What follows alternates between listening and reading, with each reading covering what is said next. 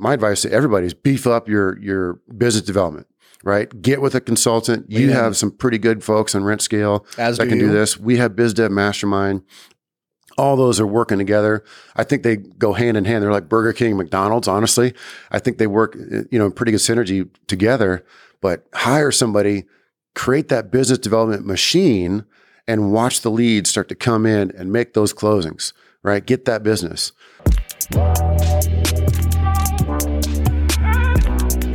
I don't throw darts at a board. I bet on sure things. Read Sun Tzu, The Art of War. Every battle is won before it's ever fought. Think about it.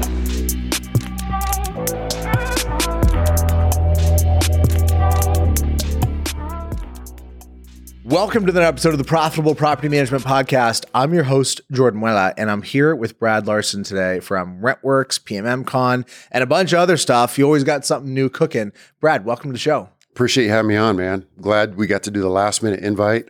Uh, I was walking around the vendor booths downstairs and I just had a wild hair. I said, Hey, let's get on a podcast and talk about a couple things. And you're like, Yeah, let's do it. Come up at, you know, 5:30 in the morning.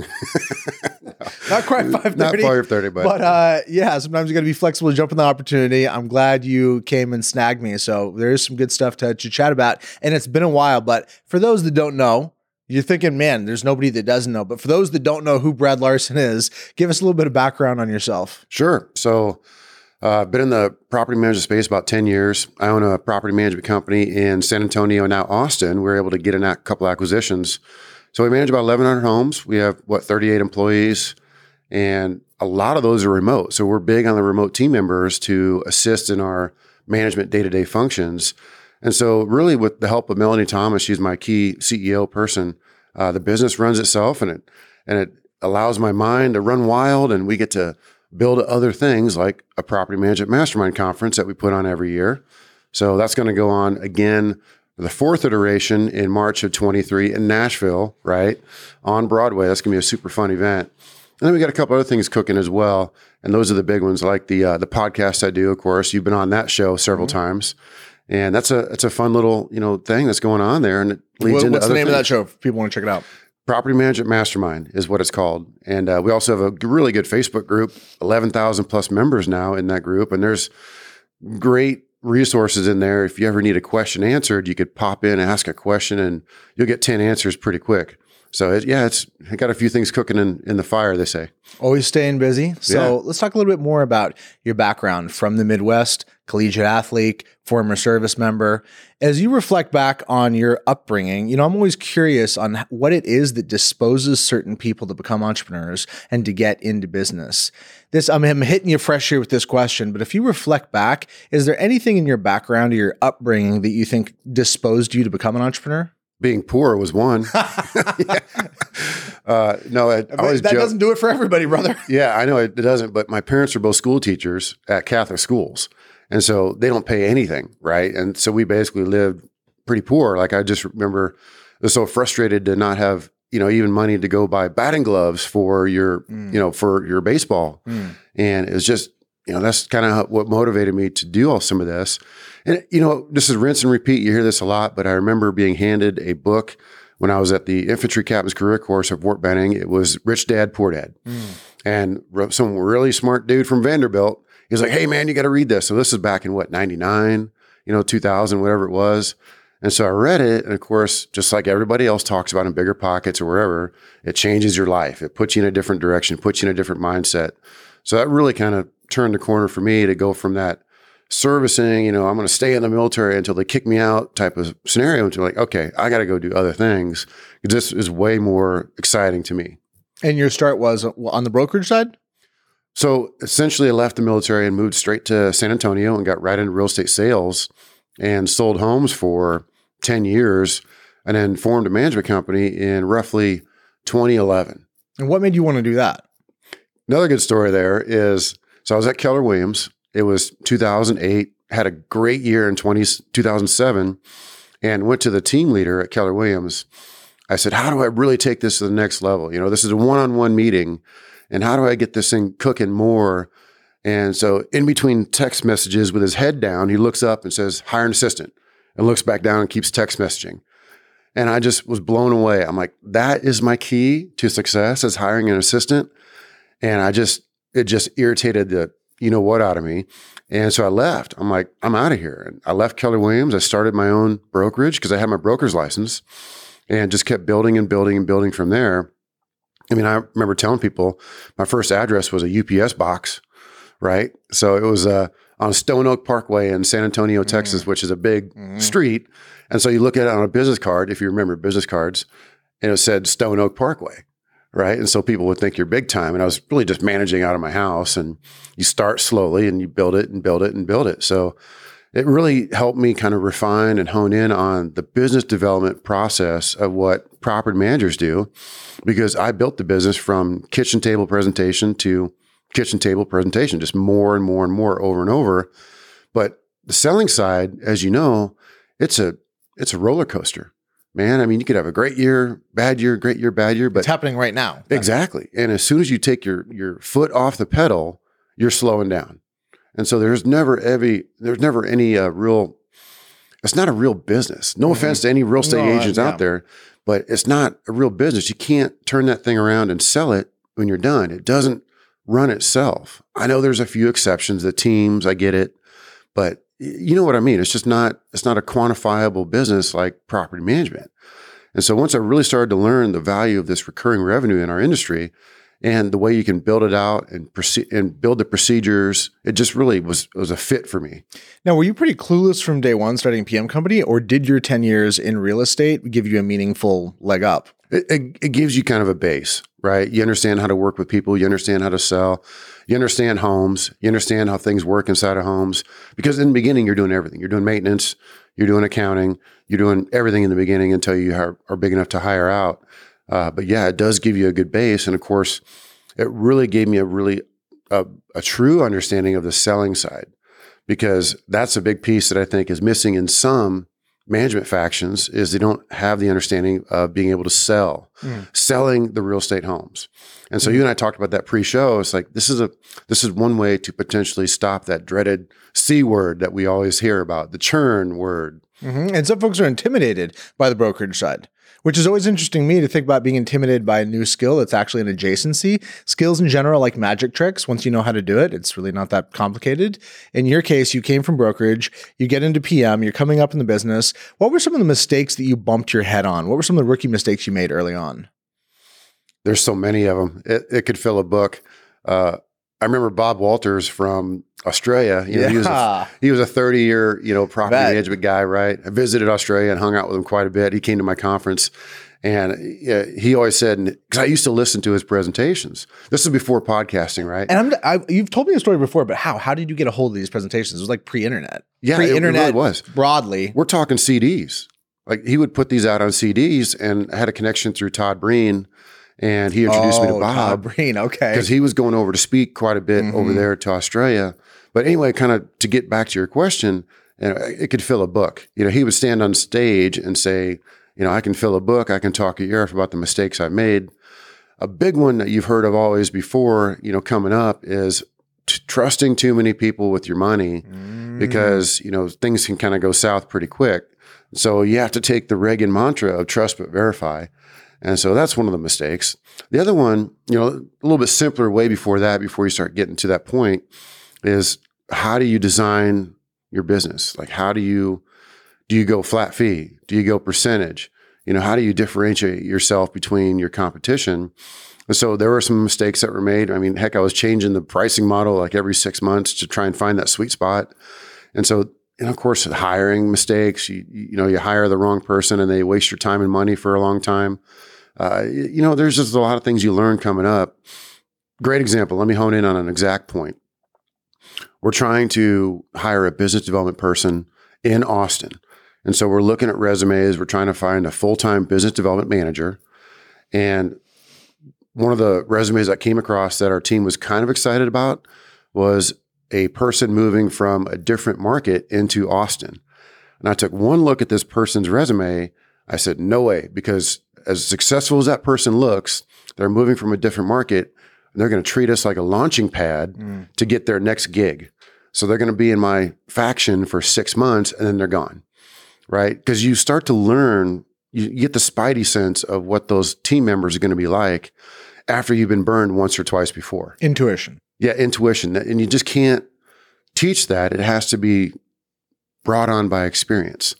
And so that person could have been a great hire, but I just thought, nope, they're gonna they're gonna come in, they're gonna treat us like a launching pad, suck up a salary for six months, and then they're gonna find the next better gig and they're out. Mm. And so that's just stuff you learn along the way. So you mentioned the the trust accounting, trust accounting, trust accounting. I I took what you said as like trust accounting irregularities, but let's just say that in general, there's an, a variety of ways that an unscrupulous staff member can cause problems in the business. This is kind of the the soft, to some degree, hidden underbelly of the industry. I think of myself as somebody that's fairly well connected, knows a lot of people. That's something that I think nobody fully understands because people don't want to talk about it, right? Yeah. There's nobody here that's wanting to wave their hands and regale us all with exactly what happened to them. But on occasion, weird stuff does happen, doesn't it? I, what I see, Brad, is on occasion, people disappear. People we've known in the industry and have had some level of visibility just kind of go away and then come to find out that's exactly what was happening that somehow a staff member took advantage of them they, they didn't have the controls in place etc talk to me about the kind of controls that you're seeing as being necessary in order to keep a grip on that part of the business well we are money managers first and so we manage property as a byproduct of managing money and that's what one thing you got to take into your your heart and your soul is like okay the money part is the most important part we got to get it really right. Another side of that is lack of regulation on the state level. California, mm-hmm. I mean, as much as people dog on them, they do it pretty well because they are super tight, restricted, and they can walk in at any time. And if you're not fully reconciled to the month, you know, they could shut you down. Mm-hmm. And so that's forcing those managers to operate at a very high level because they know that there's an actual punishment at the other side. Other states, they are the Wild West. Some don't even require managers to be licensed. licensed right. You know, and I'm just like baffled. And so I would like to see more regulation at a state level to ensure that those things don't happen. Wow, this is interesting. It is. Pro regulation guy over here. Yeah. That's a surprise. Yeah. And, you know, I'm you know, hardcore capitalist, of course, but uh, I'd like to see a bit more regulation on the manager side because we're our brand as property managers is getting diluted mm. from the one off leasing agent out there with you name the real estate company who's not making any sales that month and they just go out and lease a home. And what that means is they find a tenant, they air quote screen the tenant, they write a lease agreement on a state promulgated form, which is basically a napkin because they leave half the blanks unfilled. And then they are creating a document that could literally last decades. Mm-hmm. You understand? That thing could auto renew for decades. Next thing you know, the owner's, you know, embezzling the money from the tenant. They're not paying their mortgage. The mm-hmm. tenant gets kicked out. All the bad scenarios can happen. But as property managers, they're giving us a bad name. Mm-hmm. There's no sense of fiduciary in those in those None. situations. And in those, it, what's interesting is that there's a minority of people that actually take the position that regulation is actually good for the industry. I'm a, I'm a free market guy as well, so I'm reflexively very concerned about regulation. But there's a minority of people that think that it actually clears out the riffraff.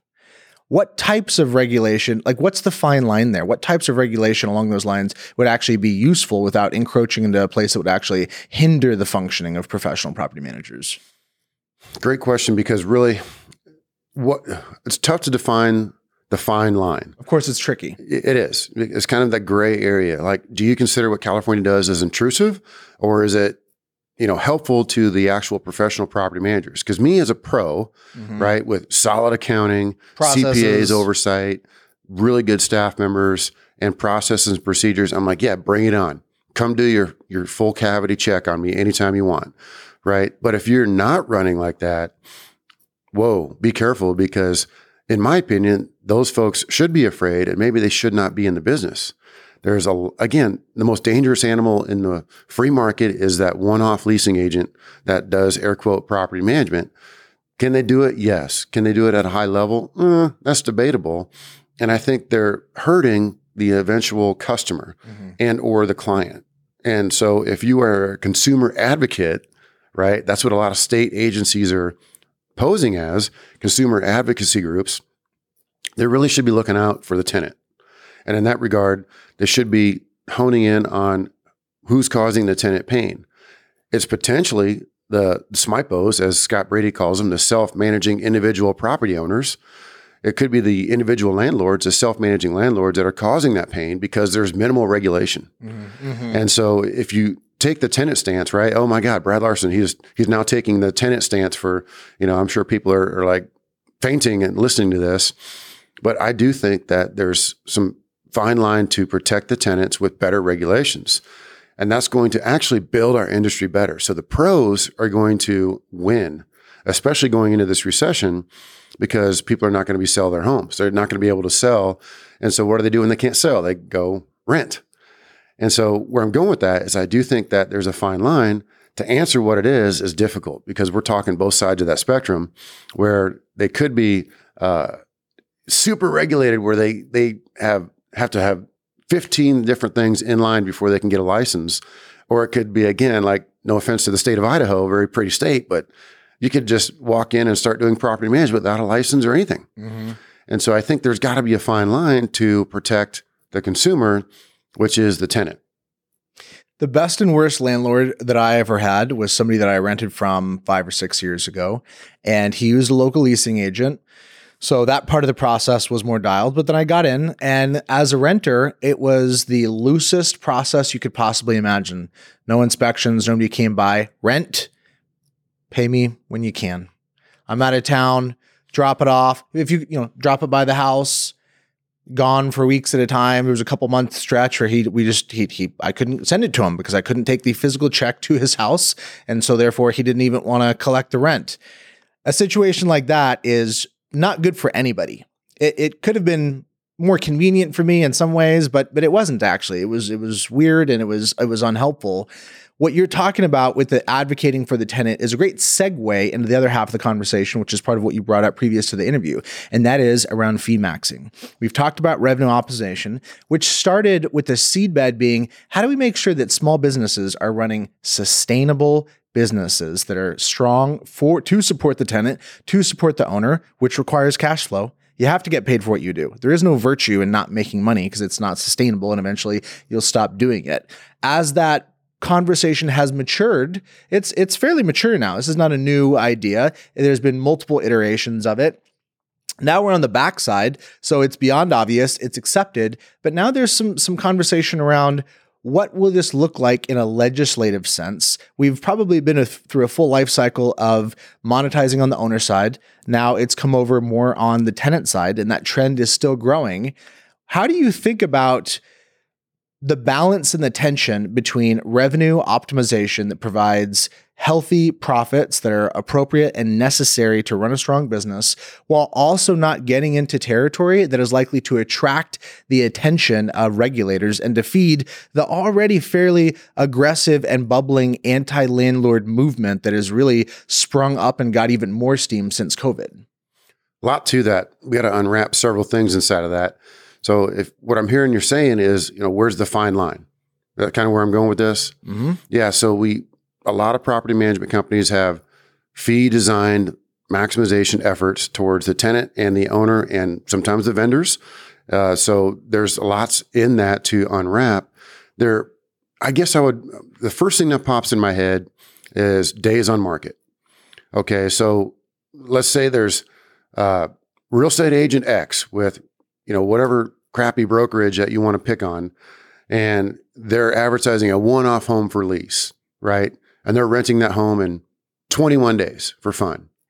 And then you look at a professional property management company, their fee max, they have resident benefits packages, they have application fees, they have leasing fees, they have renewal fees, they have you name the fee. Like we can go on and on.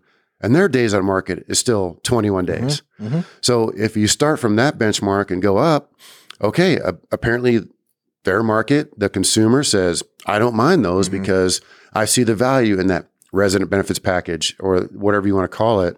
Uh, they don't mind paying the application fees because the apartment complexes have already trained them, Mhm. right? That's a big part. These folks are coming out of college potentially. They've been coming out of apartment complexes and now they're going big time and moving into their now starter home, as Mhm. Scott Brady called it. The new starter home is the first rental home a single family home. Mm-hmm. That's the new starter home. Okay. It's not the first home they're purchasing. The new starter is now the first home they're renting. Mm-hmm. And I firmly believe in that. So to, to kind of circle back on that, if the days on market is still the same, well, that's the ultimate benchmark. Because if our days on market were 35 mm-hmm. and the individual real estate agent mm. with no fees is 21, mm. okay, now we got something to fix because the market is saying that we are overpriced. And that's how you determine that, in my opinion. Now, the complaints and stuff, you're always going to get that. I mean, uh, you know, complaints to the boards, complaints to, you know, the Google, complaints to the Yelp, whatever, for fees, whatever. You know, there is a fine line within reason, of course, but I hone in on the apartments. And I, I want to say that again because anything that we've created in the single family space has typically been copied from the multifamily space, and they're much bigger than we are. I wish I had the stats in front of me, but I would guess four to one, you know, as far as multifamily to single family. And so when they go in and they have a, you know, a crazy high application fee, they have a, you know, a mandated technology fee that they have to pay. They have a mandated, you know, whatever policy they have to pay every month, a trash fee every month. You know, I mean, they're they're really getting hit just as much as anybody else. And so they see some of these things and they're like, yeah, that's fine. At my apartment complex and wherever I was paying one, two, three, and four, and not only paying one or two in the single family home, I'm cool with that. Mm-hmm. So hopefully that makes somewhat of sense. I think it's a great proxy. Days on market. To be honest with you, hadn't really thought about that, but that totally makes sense. I intuit that that is a fantastic proxy for how far people are being pressed. If you think about on the owner side, talk to me about your sensibilities around disclosure. What types of fees do need to be disclosed? Are there any fees that you think don't need to be disclosed? If I'm disclosing things as a general catch all, now we're just back to a free market proposition where if you don't like it, you don't have to work with me.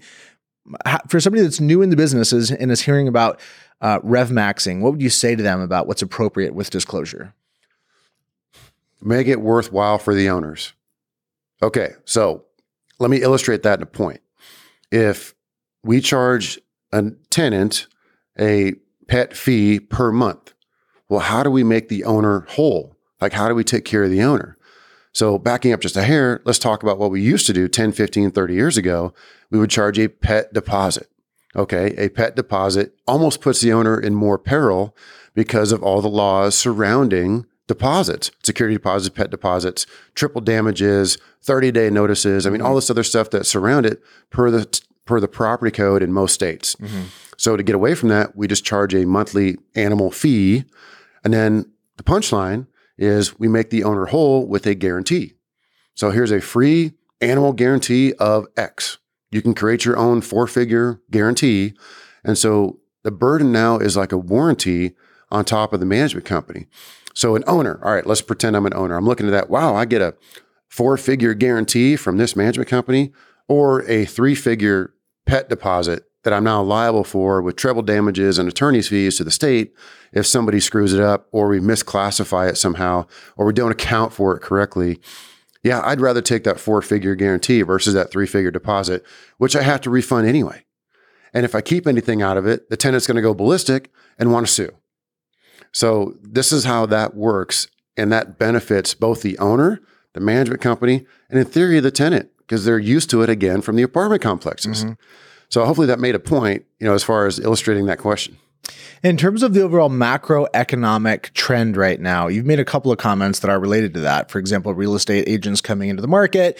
That has to be just right about to really foment in a significant way right now. What are you seeing as some early trends in the market right now? And how are you feeling about hopefully being able to retest this long standing idea that our industry is countercyclical, which to be honest, I've heard and taken as an article of faith for years, but I wasn't actually there in 08. So, how are you what are you seeing and how are you feeling about this shift in the market? Well, one, we are super excited about it, and so I don't mean to be a capitalistic pig on this one, but uh, you know, you, you watched Scott's presentation yesterday, and and it was all about the four things that are going to affect the upcoming trends in property management, and darn it, we're excited. You know, we just had our quarterly EOS meeting, and I stood up and raised my hands and said, "Gang, it's coming. The recession is here." So, what does that mean? It means we are we have the potential to double in size. This is any management company; they can go out and get the business, right? That's the big number. We have three standing orders provide exceptional service, get the business, and keep the business. three standing orders in our business that we really hone in on that kind of drives everything. With the pending recession, if it's not already here, we can argue that point, people are not going to want to sell.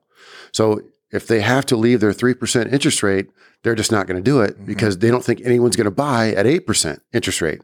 So that's one factor. The other factor is if they put the home on the market, nobody wants to buy. So they're like, well, it's not going to put the home on the market. We're going to rent. Then you take into the other fact that there's more and more and more renters. The renter pool is skyrocketing. And so it makes a ton of sense to just go ahead and rent. And so you got all these factors combining to push people to say, I'm just going to rent this home or I'm going to stay in this home for whatever reason, which again shortens the or the rental pool and makes that renting home even faster.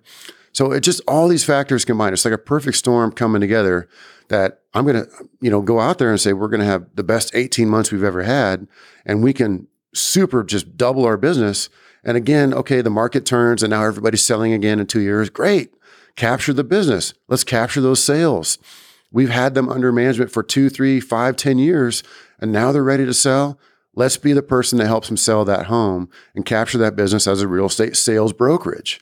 And so there's no downside to this. And so I would, my advice to everybody is beef up your, your business development, right? Get with a consultant. You yeah. have some pretty good folks on Rent Scale As that do can you. do this. We have BizDev Mastermind all those are working together. I think they go hand in hand. They're like Burger King, McDonald's. Honestly, I think they work, you know, in pretty good synergy together. But hire somebody, create that business development machine, and watch the leads start to come in and make those closings. Right, get that business.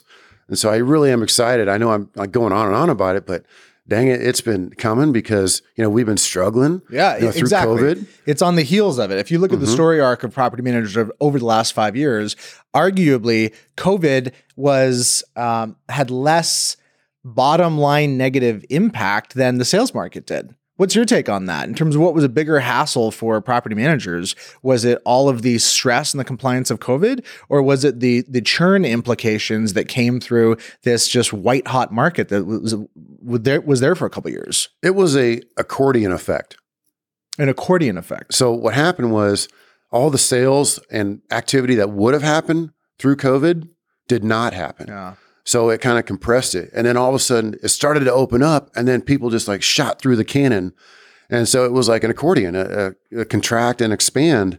And so that really caused the sales market to almost double in effort. I don't know what the stats are on that one, but you can see how that could happen where, all right, we're just going to shut everything down and then, oh, mm-hmm. oh, it's open. Mm-hmm. And so, I mean, look at Vegas. I mean, geez, we're running around Vegas and it's a freaking, you know, just nightmare around here right now because all the people have kind of been let Pop loose. It. It's popping. There's people traveling. There's the place is just booming because there's all this pent up energy. And that was kind of the synopsis of what happened in that sales and rental market. And once that opened up, man, it really created just a, a huge exposure. And, you know, we're in Texas, so we see, gosh, the mass migration is really, you know, it's hitting us in mm-hmm. a big way. You talk to people in, da- in, in Texas and Dallas, Dallas and Austin, and they're like, it's all Californians are all moving to Texas. And you know, we get it, right? Because you and I both live in Texas, and we get why because we're, you know, we love the state. Great but, place to live. Yeah, and it's that accordion effect again happened, and so it it almost like depleted the energy a little bit, and so it, when everything you know goes super fast, at some point it has to slow down a bit, and so now we're going to be seeing a slowdown. Interest rates have gone up way too fast and so all of a sudden it's putting the brakes on the market. And then we have this class action stuff going on with NAR where buyer's agency potentially could go away. And holy cow, you talk about changing the landscape of what we do as property managers. I mean, imagine thousands of realtors who can't make a living all of a sudden looking at our industry saying, we want to be what you guys are. Yeah, I can do that. I'm going to build that type of a company over there because the state has no regulation. So what the heck? What are they going to do to me? And so they're going to be stealing our market share a little bit, which again goes back to build that business development machine, bring those leads in, be the professional property manager and beat those startups, right? Get into the business to where you can you can start to look better than those little startup guys. And no offense to them, we all been there, but they're going to be coming and they're either going to leave the business or they're going to look to property management, try and make a living.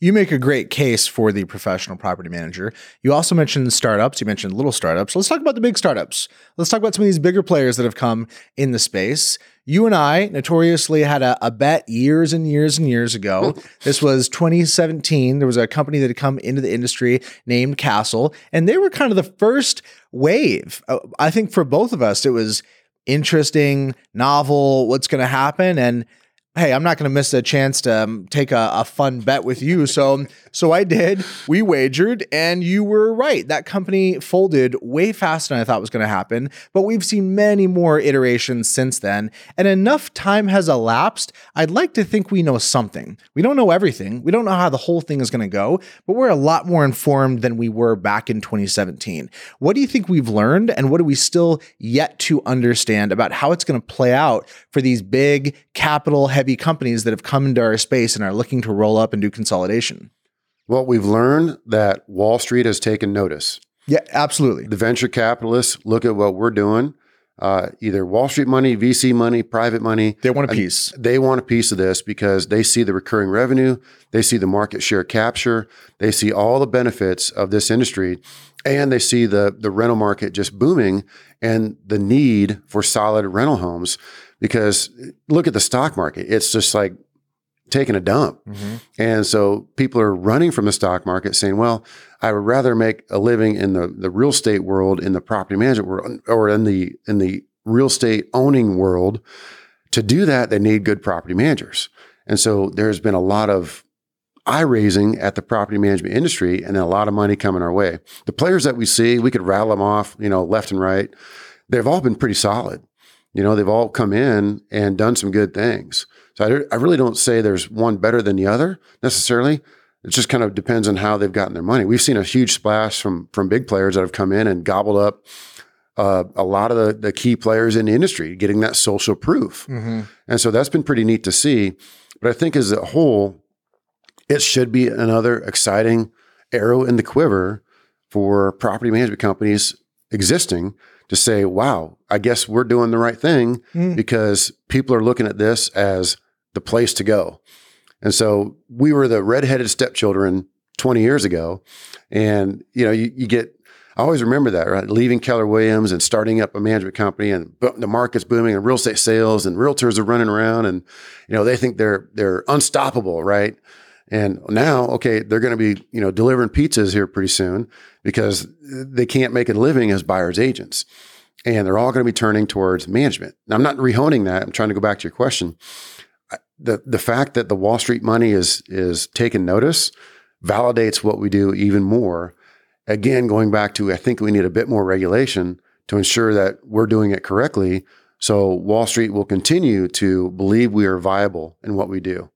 So we have seen some companies, let's see, two, three companies that have gone through the full life cycle. There's more than just Castle. There's a couple of companies that have gone through the full life cycle all the way to uh, either straight up declaring bankruptcy or having a distressed sale. And there's many players still in the market. But maybe we're a little bit past the peak paranoia and concern. I remember a time where there was some real strong concern of folks thinking, hey, this new player is in my market. They're dropping fees. They're going to push me out. I'm going to get disrupted, etc. Do you feel like we're kind of a little past that that peak paranoia and concern?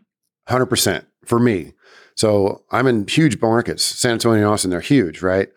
What San Antonio is a fifth or sixth largest city or something crazy. It's huge.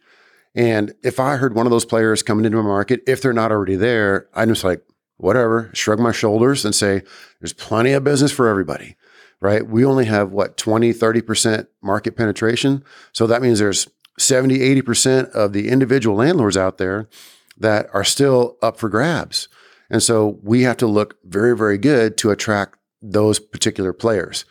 And again, as more regulations start to be infused, it's going to make our industry even more solid because those SMIPOs, those individual landlords, will look to professional property managers to manage their most valuable asset, their one to 100 residential homes or units, whatever they could be, multifamily, single family.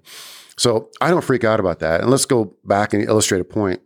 Renters Warehouse, right? Good organization.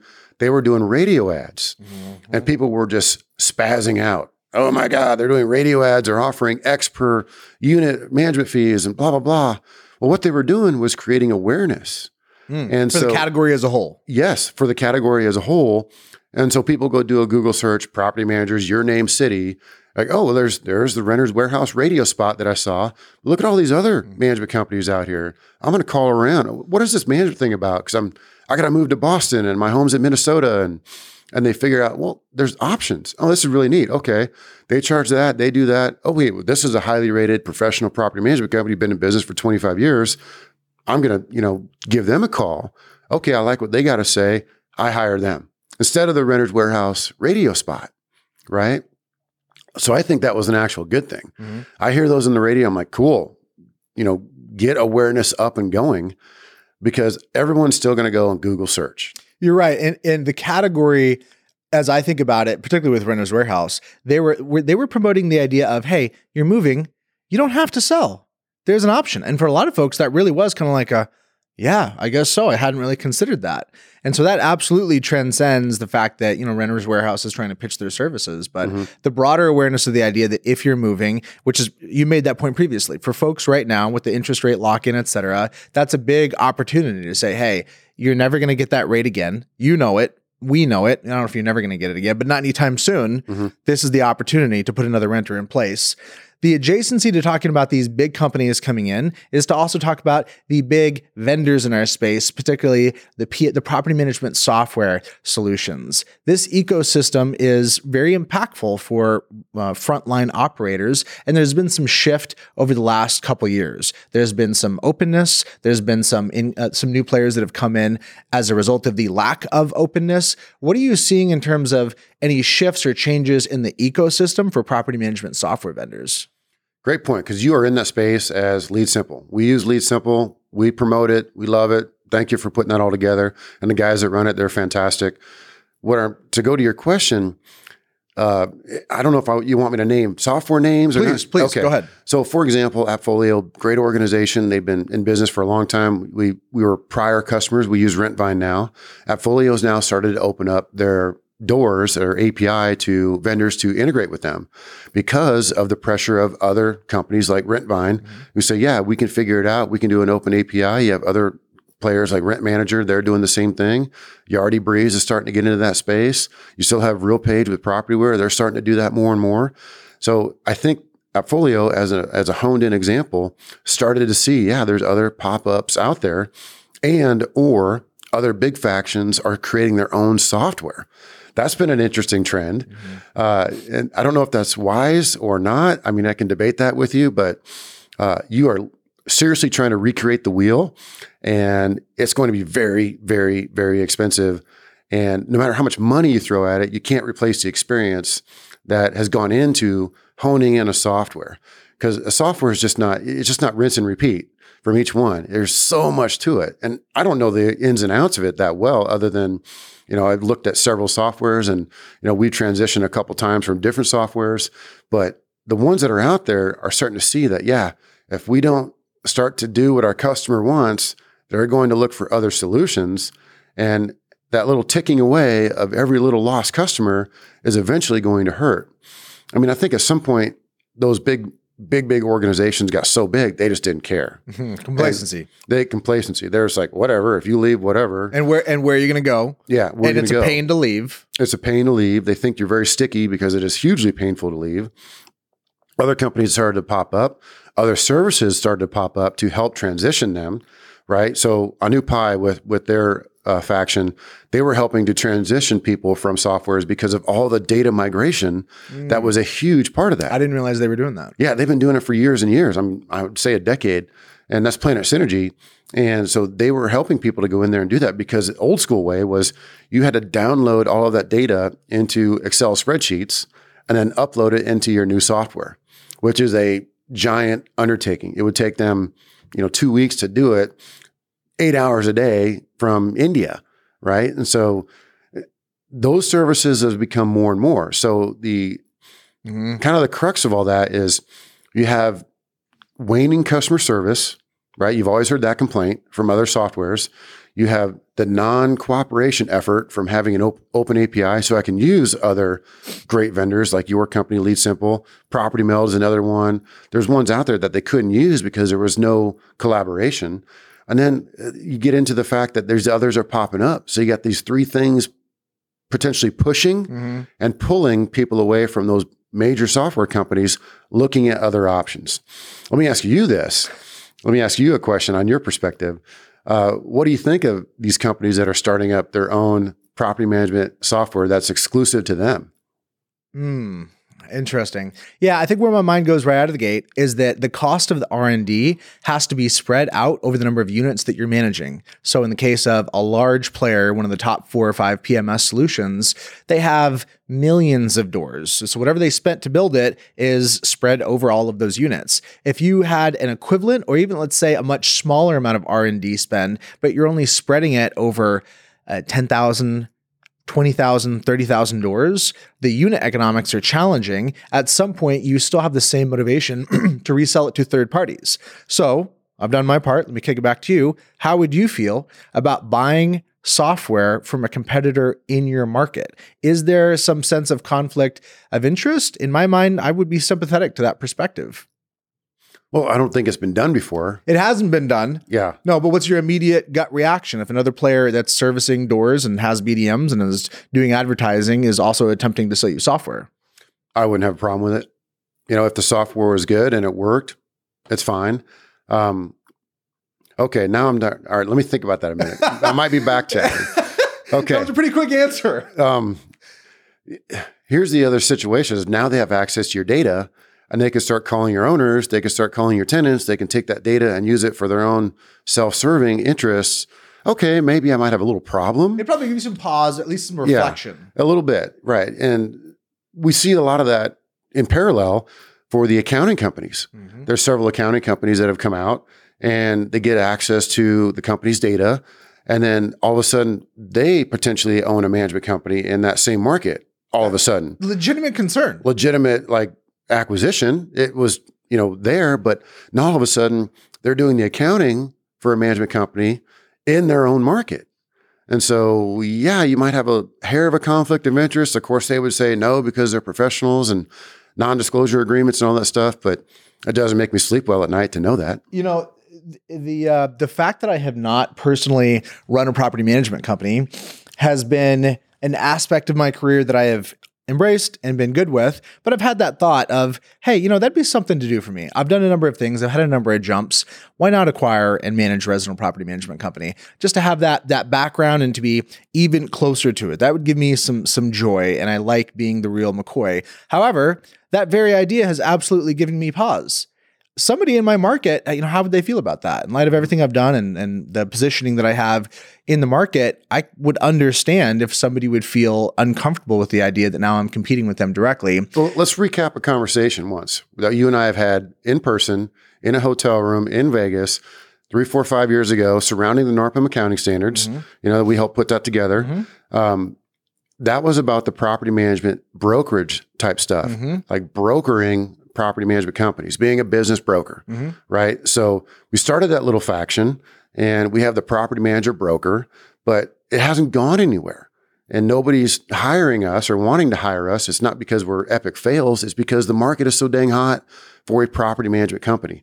You and I both know that if somebody wants to sell a management company, one Facebook post and they're going to get absolutely deluged with with 10 offers that day. And it doesn't matter where it is. I own a property management company in Florida. Anybody interested in buying me? People from Washington State will contact them the farthest part away from the country to mm-hmm. say, I'm interested, let's talk. And people will run these management companies remotely now. And so the landscape has completely changed. It is an absolute seller's market mm-hmm. for a property management company, which is another reason these are so great to get into. So if you wanted to sell at any point, I, I say it over and over again, it's a Facebook post away and you have 10 offers. I think this is actually a good thing. As I've processed on this further, the liquidity options that are in my mind peaking right now. You're hearing the same thing I'm hearing. Valuations, I, I my sense is that valuations have peaked.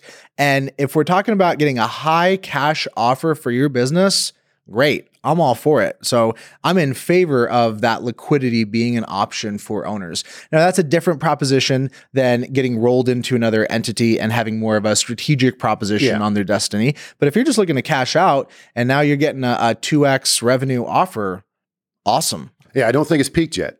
Oh, you think we're still I think we're still going up in the management world. okay? So, for example, I've started a campaign that I'm really honing in on in San Antonio to buy more management companies there, buy more accounts. And I tell everybody, I can pay more. I will pay more because it's more valuable to me than one of the four or five big players that we could we can rattle off. And they're going nationwide, mm-hmm. right? Because I could come in and just do a tuck in, right? Mm-hmm. That whole term you've heard before. So where I can absorb that straight into my already infrastructure in the San Antonio, Austin regions, and it's worth more to me. I can do owner financing and pay more. I can do straight up, you know, cash you out and pay more because I think it's worth more. So am I driving up the price? Sure. Do I think it's worth it? Yes. I understand that those are worth it. Parallel. What is a SaaS company going for? Stupid margins. yeah, t- 10 times revenue minimum. Right. And it's the same recurring business model, recurring revenue business model in a certain sense, Mhm. right? So why aren't we there? But we could be. There's definitely there's definitely increasing awareness of the value of these businesses. I want to pivot to talk a little bit about events. You and I, many years ago, when I was running PM Grow, um, we had talked about your event. PMM Con was an idea, it was a concept, and then you did it and you scaled it up. I, by contrast, got out of events, had a great three year run, and for a variety of reasons, including the fact that my partner partner left the business, it was just time for me to kind of exit at a high note. And I had a great a great time though. I really I, I enjoyed it, and that was meaningful to me that I was able to have that arc. I would love to riff with you. What have you learned about running events? It looks glorious from the outside. When you're in it, it's a grind, but it, Mhm. it can also be deeply fulfilling and rewarding. What's been your experience with PMMCon? Man, you may have to bleep a lot of this out, but uh, uh, first off, the hotels are just awful to work with. They are just so dang expensive. The last event was at the Red Rock in Vegas. Awful organization, the Red Rock. I would never ever go back there. They completely effed over that conference in a hundred different ways. And that's been one of the biggest challenges. And you think you can do your due diligence and you can shop around and you can look at different hotels and the dates are always a struggle to get with. Uh, the, the timing of everything, it's just a difficult monster to put together, but it can be a lot of fun. Um, it's not a moneymaker for sure. You know, I mean, I think the PM Grow conference decided to uh, cease fire on what they were doing. I think they bailed out of that whole saw that. concept because it's just not a money making event It's a slog. it, it's a slog and you're competing with other entities that don't need to make money right they can put on a conference that they don't care if it makes money or not because uh, they have a big treasury behind them to help push it forward and that could be any organization you can rattle three or four off in your head but you know for what we're doing at a private level conference uh, the fine line of having that balance of a really good kick butt event and then ticket prices right? And then you got speaker fees and you got all these different different things going on. We're going into our fourth iteration, so it's never perfect. Uh, we have great spreadsheets and we have great budgeting and we have a great lineup for the 23 version. But what I've learned is the hotels are the make or break. Mm-hmm. Like they can make or make it for you or break it for you. Mm-hmm. Another great example. Okay. I, I like to give examples, right? It's one thing to, to give you all that fluffy stuff I just talked about. I'm going to give you a hardcore number example. So the Grapevine uh, faction in 21 in Dallas, the Grapevine Resort. Um, I'm sorry, I'm saying that wrong. The Gaylord, excuse me, Mhm. in Grapevine, they were awesome to work with. The conference wide internet fee was $2,000. Okay. The Red Rock, they come in, they want to charge us $13,000 Ouch. for the same conference wide Wi Fi fee. And we couldn't do it. We just didn't have the budget. We just like we were already, you know, short. And so that's one quantifiable difference between hotels, but you can never tell me there's a difference in the Wi Fi provider.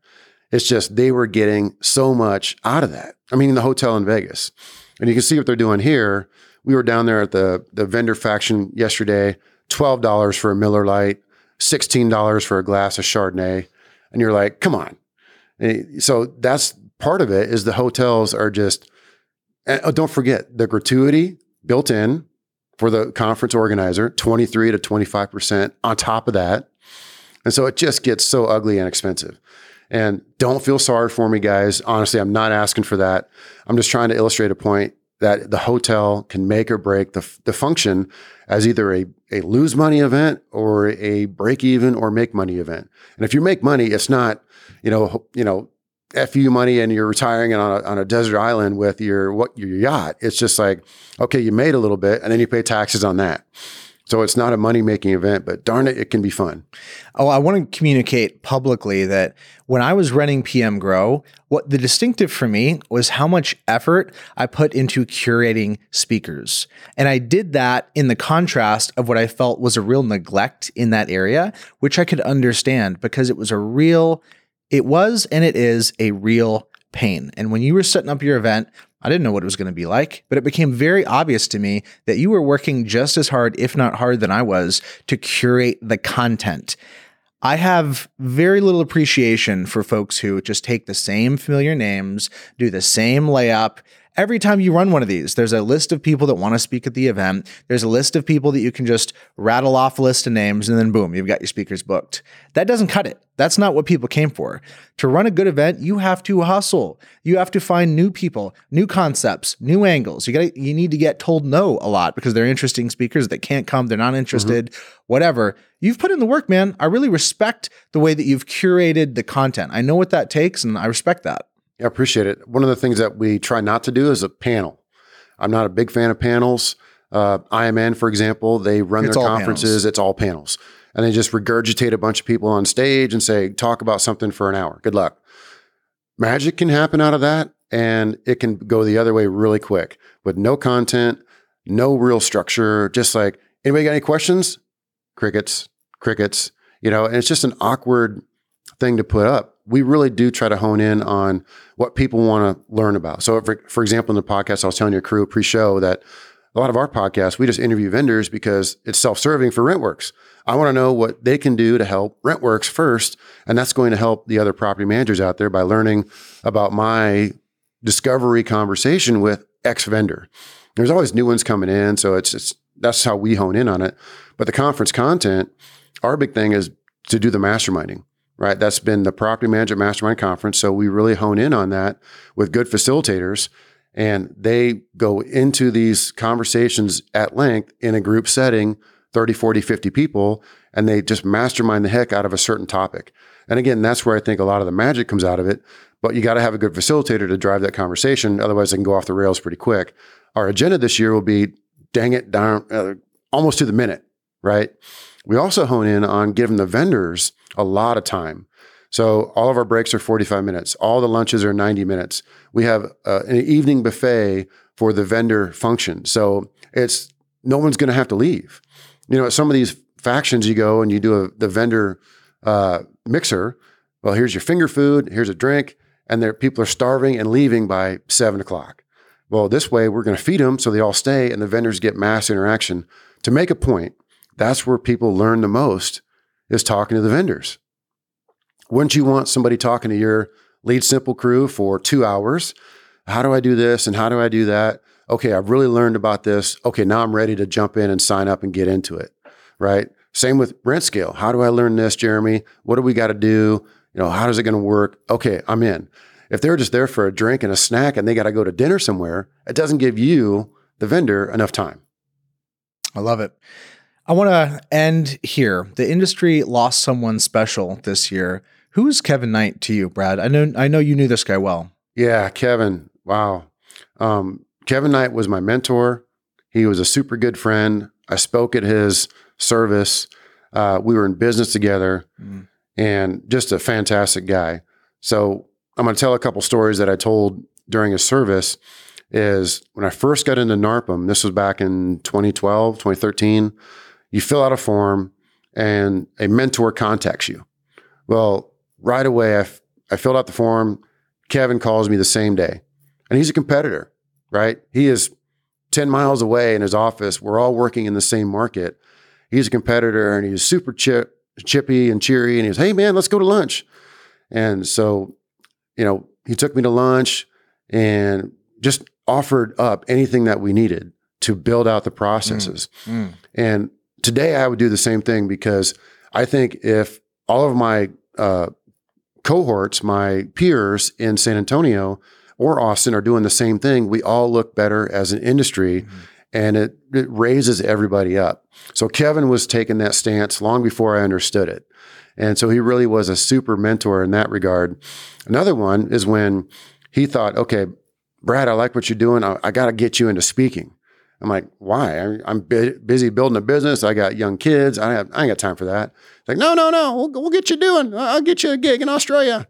You know, his voice, right? And uh, and so, dang it, he did. He got me a speaking gig, my first one ever in Was Australia. that when we went to Australia together? we were all there together. Wild. That was my first ever like on stage speaking gig, other than like a small little NARPM faction six months prior. And so that was my first main stage gig, and uh, it went pretty well. I mean, it went- went really well, and he got that gig for me. But I gave him a bit of hesitation because, to be frank, I was struggling at the time with finances. I mean, we were at that tipping point where we were at 100 doors, 150 doors, and at one minute you're maxing out your credit cards to make payroll. The next minute you you make a few sales and you're like, okay, I got money this month. I mean, it was a see, you know, a, a seesaw there for a bit. And I gave him that little bit of hesitation, like, oh, I don't know if I have the money for that, you know. I didn't even say anything. And he's like, no, no, no, I'll pay for you. I got I got frequent flyer miles. We'll, we'll go together. I'll, I got you covered. I got your flight Wow. covered. That's what I said. I, I said, know that, holy cow, are you kidding me? I'm like, yeah, okay. I, I guess I can't say no. And then they paid me, a, you know, whatever, a thousand bucks to speak over there Mm-hmm. and gave me a free ticket. So I couldn't say no. And that was Kevin's doing. Mm. And so he, we traveled together to Australia. Mm. Uh, and it was all because of him believing in me. And he's just a fantastic guy. And so it, it was really, it was a real tragedy that he lost his life in a scuba diving accident in Florida. This would have been three, four months ago. And it was just, it kind of shocked the world because, you know, he was young, vibrant, has had a great life going on, was super happy. And all of a sudden it just it struck him. And so it, it kind of makes you realize, okay, uh, I have gone back to my attorney and said, all right, I need to make sure my estate planning is rock solid Mm. because I don't know if his was. I don't know anything about that stuff. But that made me concerned. Like, oh man, that could happen to me anytime. That could happen to anybody. And so make sure your estate planning is rock solid. That would be one piece of advice. And Kevin was a fantastic guy. He was surely missed in this industry 100%. and, and left a big wake in his absence. God bless the givers. That's what it makes me think. They say the meek shall inherit the earth. Kevin Kevin didn't have a big ego. Kevin wasn't trying to flex on people. He was out there trying to help and contribute. And what he gave came back. And to me, he's like he's one of these guys that really embodies the spirit of service. and Another fun story there is uh, Kevin was, a, he was he was notorious for the hangers on. And so what that means, you know how people get together at these event conventions and they go to dinner. Okay, we got a table for eight. Let's all meet there. And then Kevin would show up with two or three new people Always bringing all more the people time. in. I love it. It was great to meet him, no problem. But it's just like, dang it, Kev, we had a table for eight. Now we need a table for 12 because he brings two or three people with him because he just invites people. He was just a really friendly good guy man. like that. And so you can't be mad at him for that, Oh. right? But it just, I just always remember that. He'd always, we'd always tease him because you'd always be talking to somebody in the hall. Hey, we're going to dinner. Why don't you come Mm-hmm. on? Yeah, we're going to meet over here. Let's go. And he'd bring two or three people with him that we didn't plan on and not trying to be exclusive or nothing, but just like, okay, now we need a table for 12. We're waiting for a half hour. Love it. That's some, some great reflections. Yeah. Let's end it there, man. Thanks for Okay. coming on, Brad. Appreciate it. Thank you. Jordan here asking you, what do you got? What is a question you want to ask me? Can you stump me? Can you throw me something hard, perplexing, vexing, something you feel tied up in knots with? Throw it at me. I'll do my best to try and answer that question, to dissect it, to parse out the nuance, and maybe help you get a bit more clarity. I'm looking for questions as the basis for creating content, and you're looking for a- answers as the basis for clarity. And wouldn't it be perfect if those two things matched up? Drop a comment, send me, send me an email, jordan at leadsimple.com. Let's stay in the conversation. Peace.